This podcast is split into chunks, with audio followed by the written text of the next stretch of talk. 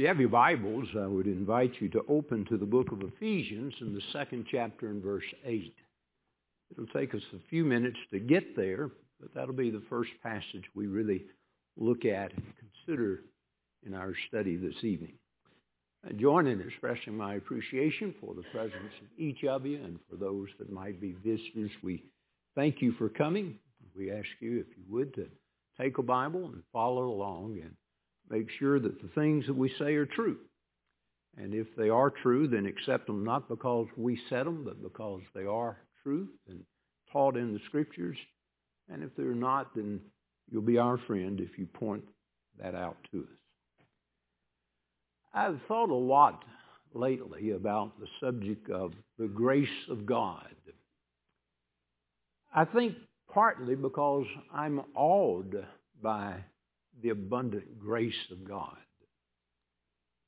I was looking back and just over a year ago, doesn't seem that long, but just almost a year ago and just a couple of weeks over that, I preached a sermon called God's Plenteous Grace.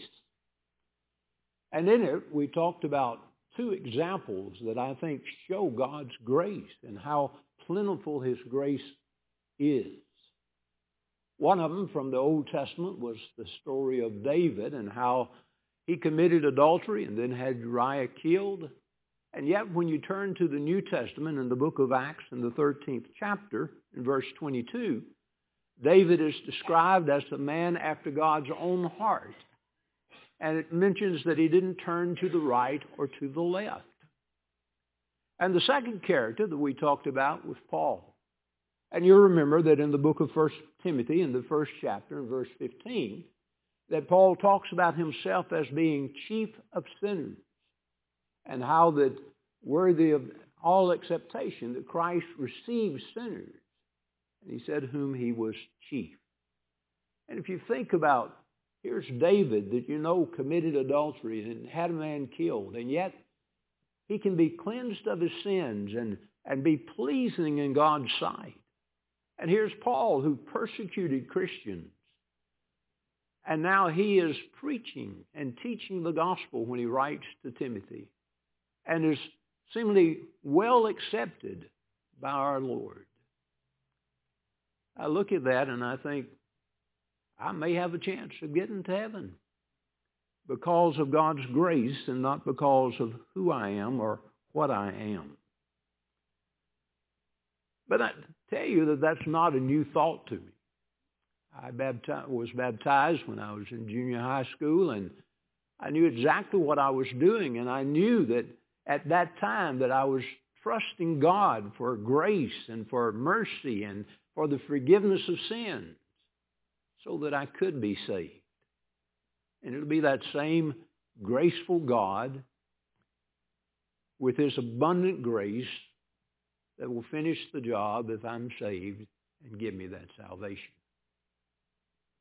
I think another reason, though, that I've thought a lot about the subject of grace lately is that I have heard some others talk about it. Just recently, I heard somebody say, I don't think we understood grace in times past. Now, I'll tell you, that wasn't anybody here, but it was a member of the Lord's church and he's saying, I don't think we have understood grace right in times past. This past week I was with a couple of people. Both of them preached. One of them full time, the other one sometime. And, and uh, I was talking about that I was going to talk about the subject of grace and how that I had heard this statement that we just didn't get it right in times past. I had to answer a phone call, so I excused myself for a moment. When I came back, they had found an article on the internet by a fellow by the name of Edward Bragwell, Jr. And in August of 2016, he had addressed that same issue. That here was somebody saying, I don't think we've taught grace right in times past. And I liked his words. He just said, I deny the allegation. Let me just ask you, have you ever, have you ever heard anybody preach somebody in salvation or into salvation without the forgiveness of sins or Jesus Christ?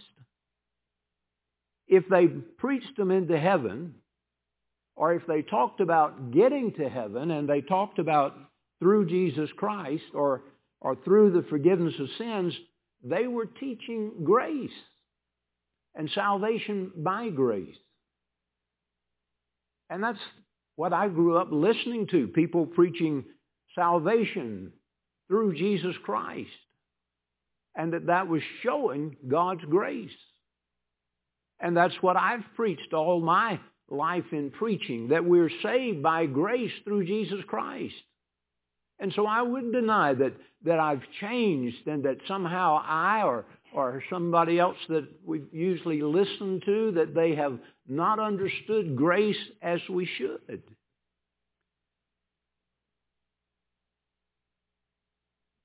It's possible that we've been preaching grace all the time as it should be preached, but some people just haven't been listening like they should. I can tell you from experience that there have been times in the past that I've preached about how uh, preachers ought not to be called reverend, and that not every preacher is a pastor, that a pastor refers to those that oversee the flock, and, and not all preachers do that. Only to have a member of the church in the midst of the week say, this is our pastor, Reverend so-and-so. And I'm wondering, where were you when I preached on those things? And now I have to kind of smooth things over or clear things up on those occasions. And so it's possible, quite possible, I think, not that, that I have not preached grace, and that wasn't an accusation against me to begin with, but it could be possible that not only have I preached grace, but others have preached grace and have got it exactly right, but that somebody just wasn't listening when it was preached. I think there's another possibility, and that is maybe they just didn't hear the word grace used as often as maybe we use it sometimes now. And so they get the idea, well, grace wasn't preached. But I've made the point before, and I know that Reagan has made it also. I remember talking to Bill Reeve, and he'd made the point also, he said, that just because the word grace is not used does not mean we're not preaching grace. The first time that I thought of that and, and mentioned it to you as an audience, I mentioned Acts 2. Do you know how many times Peter used the word grace in his recorded sermon in the book of Acts in the second chapter? None. You go back and read Acts 2, and not one time are you going to find the word grace in Acts 2. But that's a far cry from saying that Peter was not preaching grace. I mean, Peter preached that Jesus was Lord in Christ. And Peter preached that we needed to repent and be baptized for the remission of sins. Are we going to accuse Peter of not preaching grace because he just didn't mention the word? I want to suggest to you again that preaching Jesus as Christ and forgiveness of sins through him based on his blood through the forgiveness of our sins that is grace. That's the definition of grace.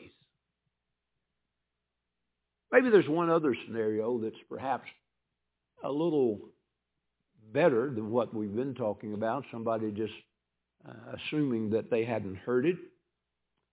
Maybe they've just grown in their knowledge and their appreciation of grace and they just haven't expressed it well when they say, uh, we may not have gotten it right in times past.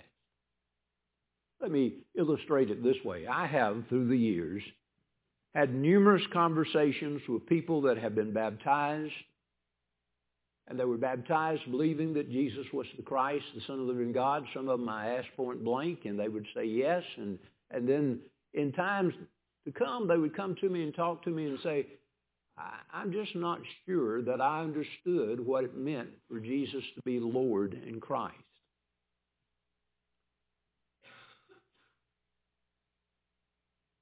I mentioned that I was baptized when I was in junior high. I have no doubt that I understood what I was doing. I can remember laying my head on the pillow that night and thinking, let come what may, I don't care. I'm a Christian. If I die, I go to heaven. That's better. But I will tell you that my knowledge and my appreciation of Jesus as Christ and Lord and the far-reaching effects of that is far greater now with the knowledge I have than when I first became a Christian. And you can grow, and, and that doesn't necessarily mean that you need to be baptized again just because you're, you're increasing in your concept of what Jesus is as Lord in Christ. And you, you realize it's far greater than you realized even to begin with. And I think it's possible maybe that, that sometimes people uh, have grown in their appreciation of grace. I think I have. I think it's much more abundant than I, I perhaps have perceived in some times past. But that's not to deny it. And that's not even to say that it wasn't preached in the right way and that I didn't get the, the point of grace and what grace was when I heard it the first time. So I want to talk with you, and I'm going to entitle the lesson, to be kind about it, Growing in the Knowledge of Grace. And I want us to talk about two or three points that I think people uh, sometimes miss, or sometimes it's the reason that some people are, are saying maybe we've gotten it wrong in times past. But I want to assure you that that here's what the truth says. I, I thought about it when I was doing this. I thought about just saying, uh, when they say we, we got it wrong, say, well, whose fault was that? You know, uh, maybe even if I preached it wrong, you still got a responsibility of searching the scriptures and seeing whether or not it's so. If we got it wrong somehow, that doesn't excuse you. Don't point just at me. And you should have been coming to me and telling me where I had gotten it wrong. And again, I, I point out to you that, that this accusation was not made against me and not meant to be a personal defense of something that I've said or done. But I do want us to, to come to understand some points that, that are being misunderstood by some about grace. Uh, some that would say these kind of things. Let me just do a couple of things in the way of housekeeping kind of on the subject of grace that's just basic to our study. And that is, first of all, that we would define grace as, uh, like you see it most of the time, as unmerited favor.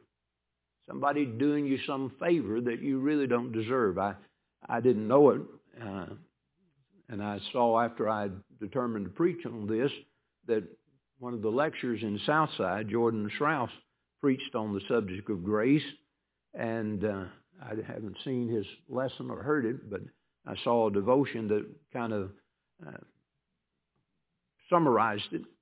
And I like the way he defined grace. He said it's a deliberate decision to give something good to someone who doesn't deserve it. And that's what we're talking about with grace. And in particular, we're talking about how God will give us a way of salvation when we really don't deserve it.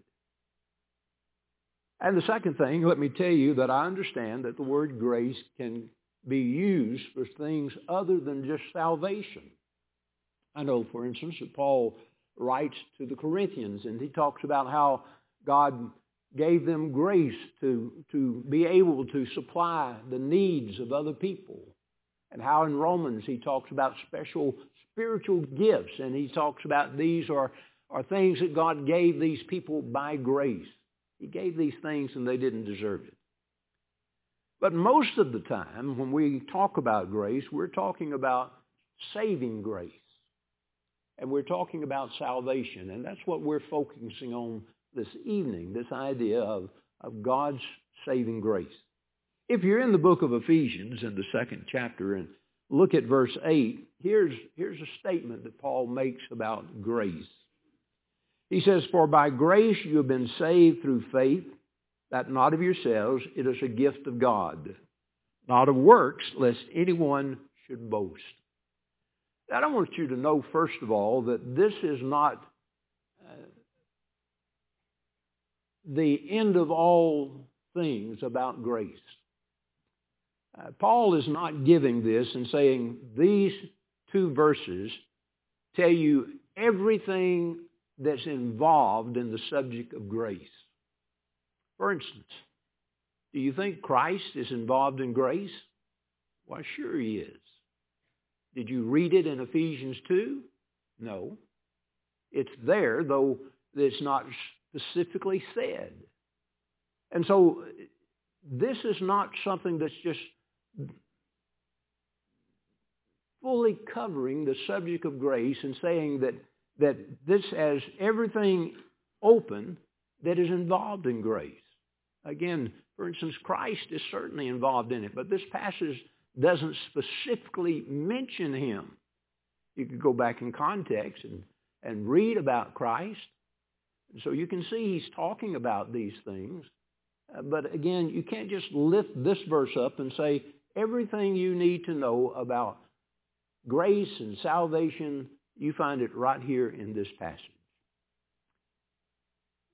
You find other passages that give us things like that. For instance, Romans 1.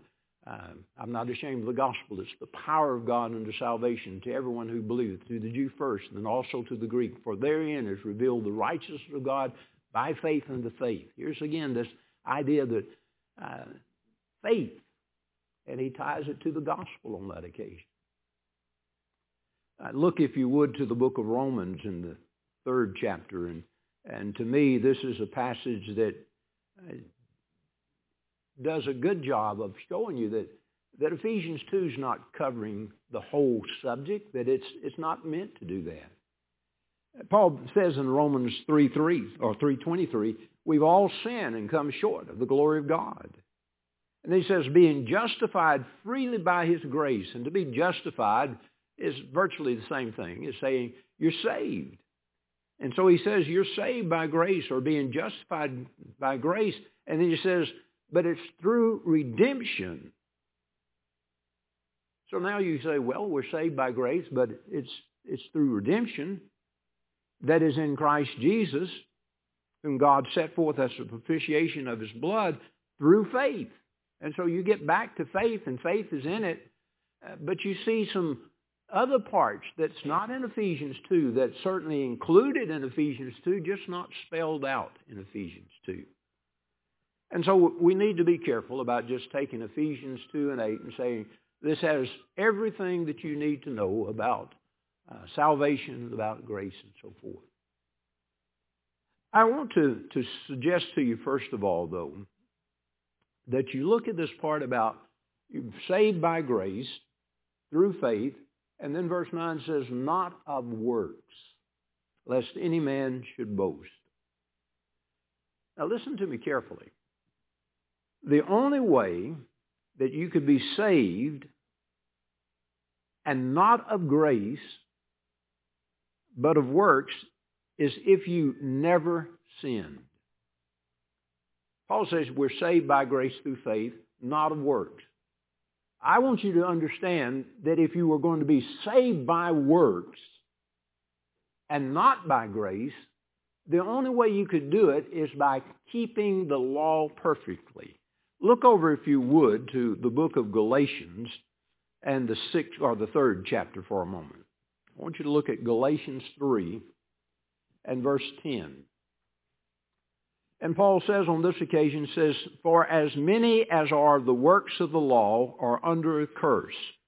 Now, he had some people that he had converted to Christ or were listening about Christ, but now coming back and saying, you've got to keep the law of Moses.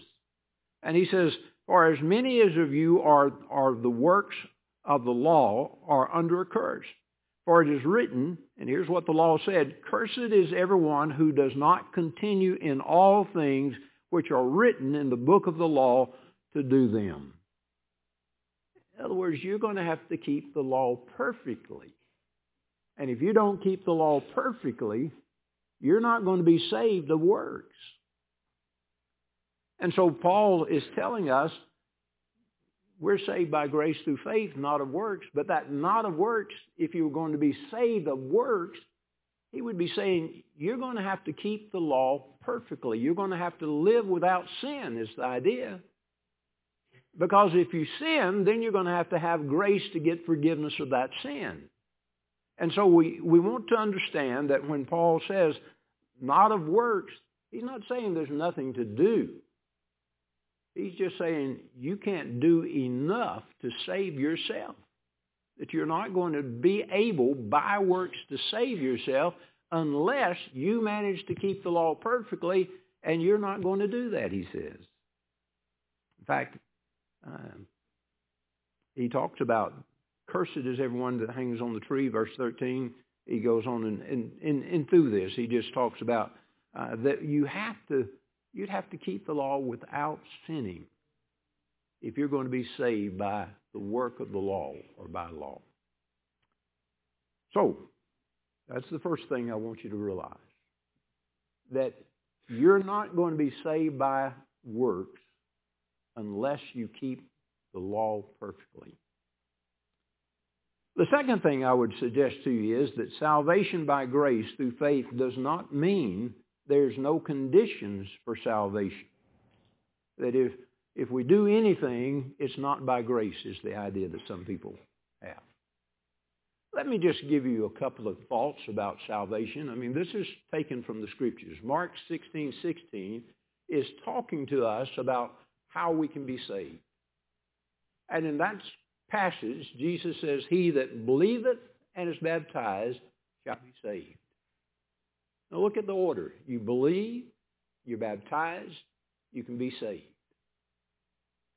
Think, if you would, for a moment to the book of Acts and the 22nd chapter and verse 16 when Ananias is talking to Paul. He says, arise be baptized and wash away your sins, calling on the name of the Lord.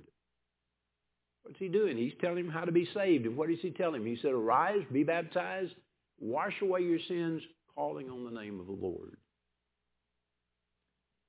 But somebody will come along and they'll say, well, you can't do anything. If you do anything, then it's by your works. No, you'd have to keep the, the law perfectly in order to have it by works. That's not what he's talking about.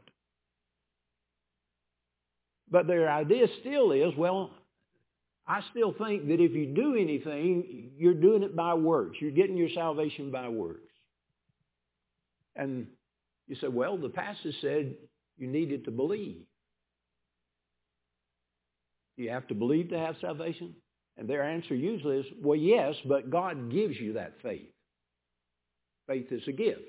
Now, the Bible doesn't teach that, but that's their idea, that, that that's their way of getting around this.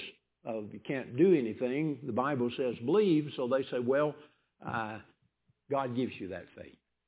And baptism, that's just you do that because you're saved.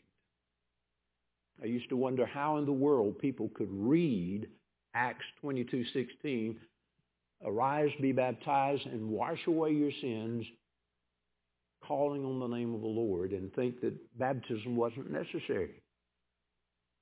But it occurred to me one time, if you've been taught that if you do anything, then you nullify grace, and you want to be saved by grace, so you have to come up, you've got a conflict between that passage and your, your, what you're reading and so, and what you believe, and so you just say, well, salvation must be because you're saved. Again, that's not what that passage says.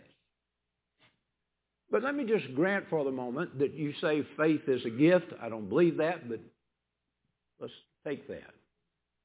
You say baptism is there, but it's, it's not before salvation, what about calling on the name of the Lord?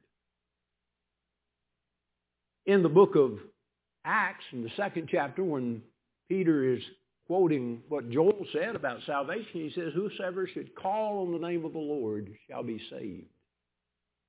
In Romans 8, or, or Romans 10, verse 8 through 10, Paul again would talk about our confessing Jesus and says, whoever it is that calls on the name of the Lord should be saved who's going to call? Isn't that me calling? Isn't he telling me that I've got to call in order to be saved? I've got to call on the Lord? Now that doesn't mean just saying, Lord, Lord. Matthew 7 would tell us not everybody that says, Lord, Lord, will be saved. But what that means is I am looking to Jesus for salvation. And I'm reaching out to him for salvation. Remember, Peter said, repent and be baptized in the name of the Lord Jesus Christ for the remission of sins. Where am I looking? I'm calling unto Jesus. Save me. How? By repenting of my sins and being baptized into Jesus Christ. And Paul says, Ananias told him, you arise, be baptized, calling on the name of the Lord. That's how he was calling on the name of the Lord when he's baptized in the name of the Lord Jesus Christ. And there's just simply no way of getting around that, that you're doing something. If you're going to be saved by God's grace, you've got to do something. You have not earned it but you still have to do something. He set the conditions, and he said you've got to repent and be baptized, or believe and repent and be baptized in order to be saved. Let me illustrate it with John the ninth chapter. And I've, this is not new either. We've talked about this, and I'm not the first one that's come up with it either or used it. But in John 9, Jesus and his disciples pass by, and there's a man that's blind, and, and his disciples talk about who, who made this man blind, or why is he blind? Did his parents sin, or this man sin? And, and Jesus tells them he was born blind that the works of God may be seen. And then he says he spat on the ground and made clay with the saliva. He anointed this man's eyes and then told him to go and wash in the pool of Siloam. So he went, washed, and he came back seeing. I had a lengthy uh, exchange with one fellow over email on on uh, the grace of God and so forth, and and he kept saying, "Can't do anything. If you do, you earn it. It's not it's not by grace." And I brought up this passage, and I said, who healed the blind man? I mean, Jesus put spit in his eyes and then told him to go wash in the pool of Siloam. And he went and washed. And I said, who do you think healed the man? He didn't answer me. We wrote again, and I said, hey, you didn't answer John 9. Wrote again, and he didn't answer John 9. And I wrote him again. I said, hey, you still haven't addressed John 9. Who healed the man? He said, well, Jesus did. He said, obviously, if he could heal himself, he would have healed himself long before then. And I said, if you can see that, that Jesus healed the man, even though he had to go wash, then you ought to be able to see that if Jesus washes away our sins, but we have to go be baptized, it's still Jesus doing it. It's not me we didn't discuss much more. But you see the point. It's not. It's it's that that's something that he tells us to do, and that does not negate the fact that Jesus is cleansing us of our sins by grace. And so we just need to understand that we can do things, must do things, must do whatever God tells us to in order to be saved. And when we get through, we are still saved by grace. We haven't earned our salvation. We just did what Jesus wanted us to do. The third thing that I want you to know is that grace does not allow us to continue to sin willfully once we come to Jesus.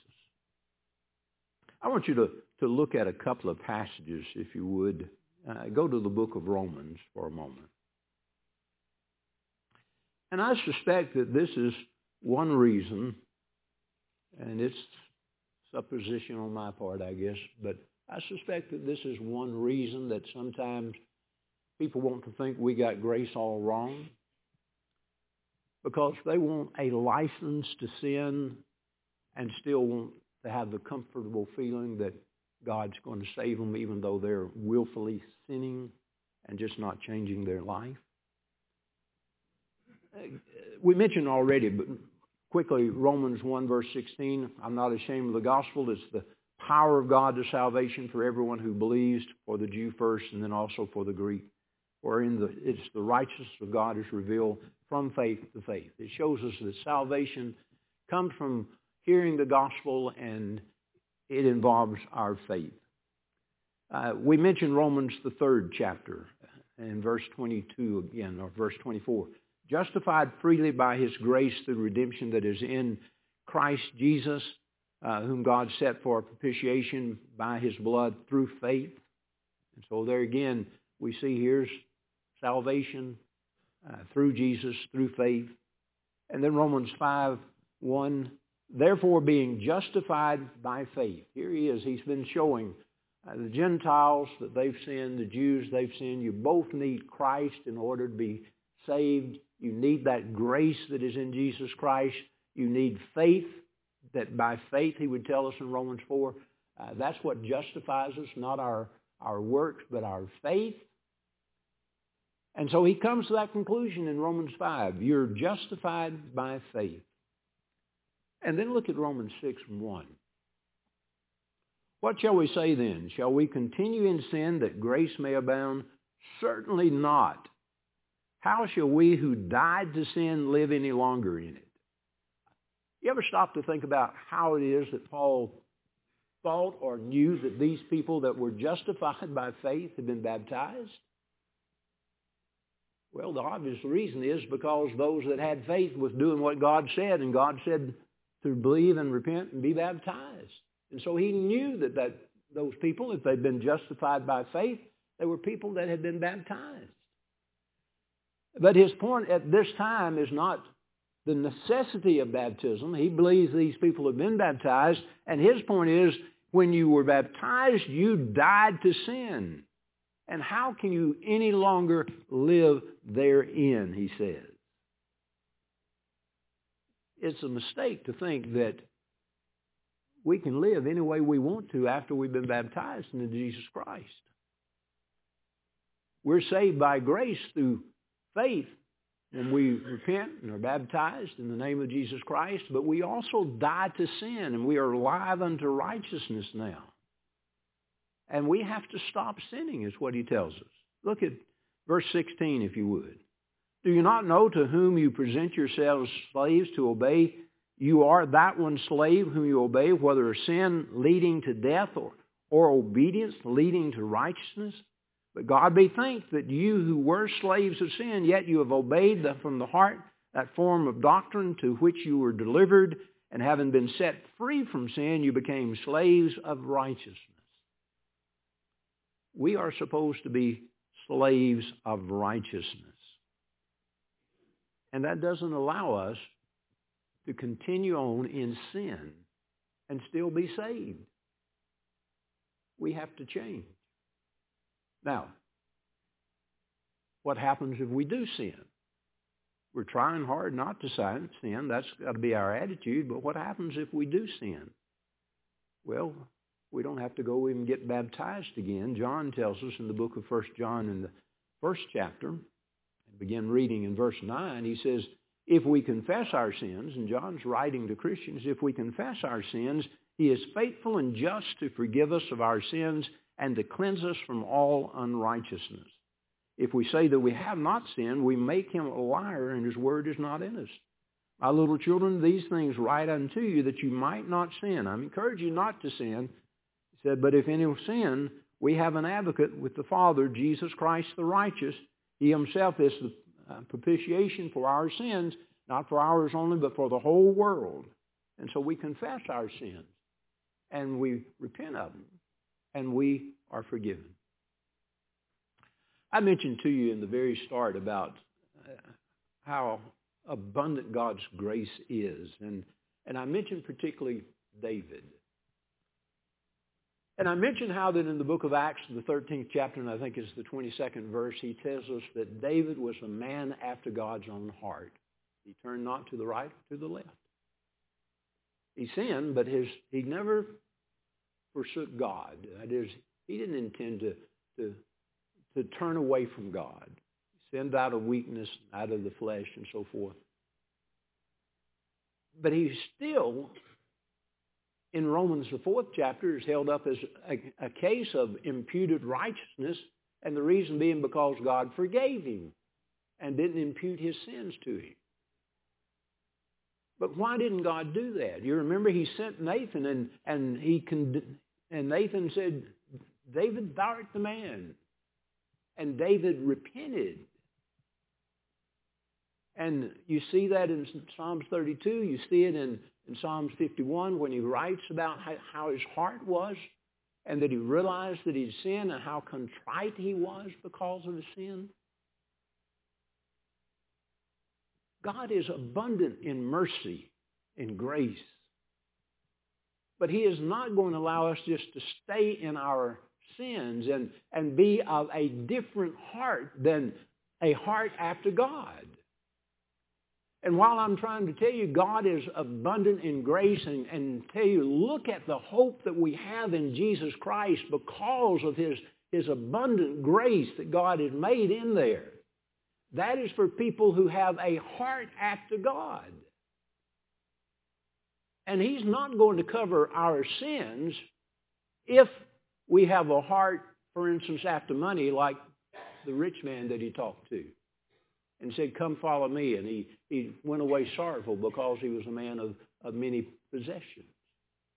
If that's our heart and that's what's causing us to sin, God's not going to forgive us while we're that heart. Now, we can change our heart and he'll forgive us, but as long as my heart is not to do God's will and to be God's child, he's not going to extend his grace to me and forgive me of my sins while that's my heart. Or suppose it's tradition. You know, I, you just, you, you wish everybody could be saved and would be saved. And you know God is abundant in grace. But what happens when God says, do this? And you say, well, but that means I have to do something that is against what I've always done in times past. Matthew 15 about uh, you honor me with your lips, but your heart is far from me, teaching the doctrines and commandments of men. There are some people that just rather stay with error and teach that than to have a heart that is in line with God and have the grace. They want the grace, but they want it while they don't have the heart after God's heart. Or what about the passions that talk about if you're going to serve me, then you've got to love me more than mother and father and brother and sister, yea, than your own life also. You've got to have the heart right then the grace will be there. But if the heart is right, you're going to want to be doing the commandments of God, not disobeying. Let me very quickly, if I can, just give you a couple of passages that I, I think will give us the comfort to anybody that really wants the comfort to know how to receive God's grace Look, if you would, first of all, to the book of Philippians in the third chapter. And you'll remember Paul has talked about his former life, and now he's talking about the life that he's living in Christ. And I'm going to pick up in verse 13. He says, Brethren, I do not count myself to have apprehended. But this one thing I do, forgetting those things which are behind and reaching forward to those things which are ahead. I press toward the goal for the prize of the upward call of God in Christ Jesus. Therefore, let us, as many as are mature, have this mind. And if other things you think otherwise, God will reveal it even to, or this to you. Nevertheless, to the degree that we have already attained, let us walk by the same rule. Let us be of the same mind. I want you to see what Paul is saying. He says, I don't count myself as already having attained. I, he's, he's saying, I can look at what I've done in converting other people and say, hey, God has forgiven me. Okay, I've just got it made. I'm not going to do anything else. He says, I don't think that can get me there. He says, here's what I do. He says, I press toward the mark. He has his eyes on heaven, and he says, I press toward that. I, I continually want to be uh, everything God wants me to be, and I want to get to heaven. And he says, and I walk wherein I've attained. And then he says, if there's something else, God will show it to me. And I want to tell you, that's the way we need to live our life. We need to, to be given all diligence to attain that prize and to, to get as much knowledge and as much truth as we can to be everything God wants us to be. Uh, we, we just need to rejoice at being somebody that's giving God glory. And he said, you press toward that. That's, that's what you want to do. That's what you're trying to do with all of your might. And he said, you walk where you've attained. You know, if, if I learn something today that I haven't been doing yesterday, I need to start doing it today if, if it's something God tells me to do. And that happens to a lot of people. They, they maybe have grown and up and, and they've heard things and then they are uh, made aware of something else in the scriptures and they haven't been doing that. What do they do? Well, they start doing it if it's the truth. And if we're giving all diligence to attain wherein we should, and we're walking in where we've attained, we don't know of anything that we, we know that we should be doing or feel that we should be doing that we're just not doing, because that would condemn us if we did that. If our hearts condemn us, then how much more so does God? And then we're the mind, God, if I've missed something, show me. I want to do right. That's all we can do. But that'll get us there. By God's grace. Because our heart is on God. And it's not somewhere else. We're doing what he tells us to do. I could give you one more passage. It would be 2 Peter, the first chapter, beginning in verse 5, where he says, give all diligence to add to your faith virtue, to virtue knowledge, or add to the virtue knowledge, to knowledge uh, self-control, self-control. Well, let me turn and read it. It's not going to come. Uh,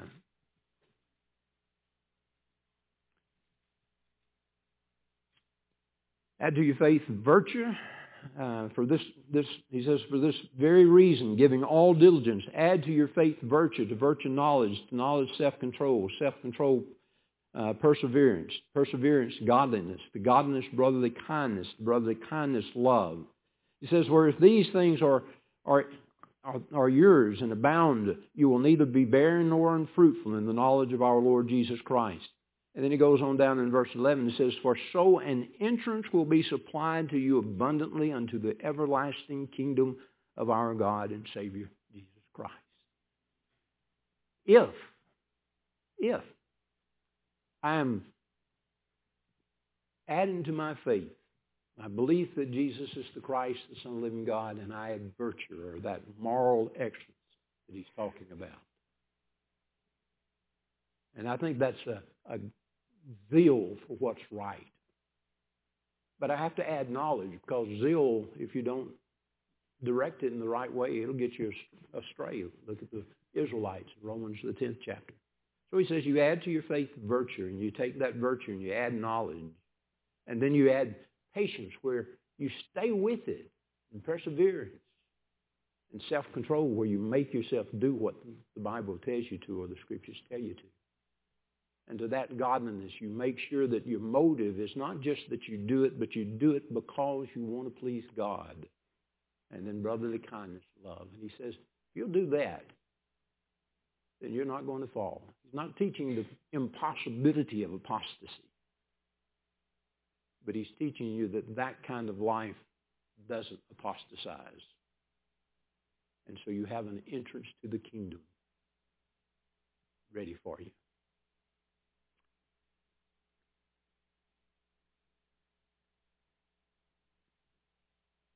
Want to go to heaven. I know how to get there through Jesus Christ. And you can come too. You just surrender yourself to Jesus. Put Jesus on in baptism. Arise up and walk in newness of life.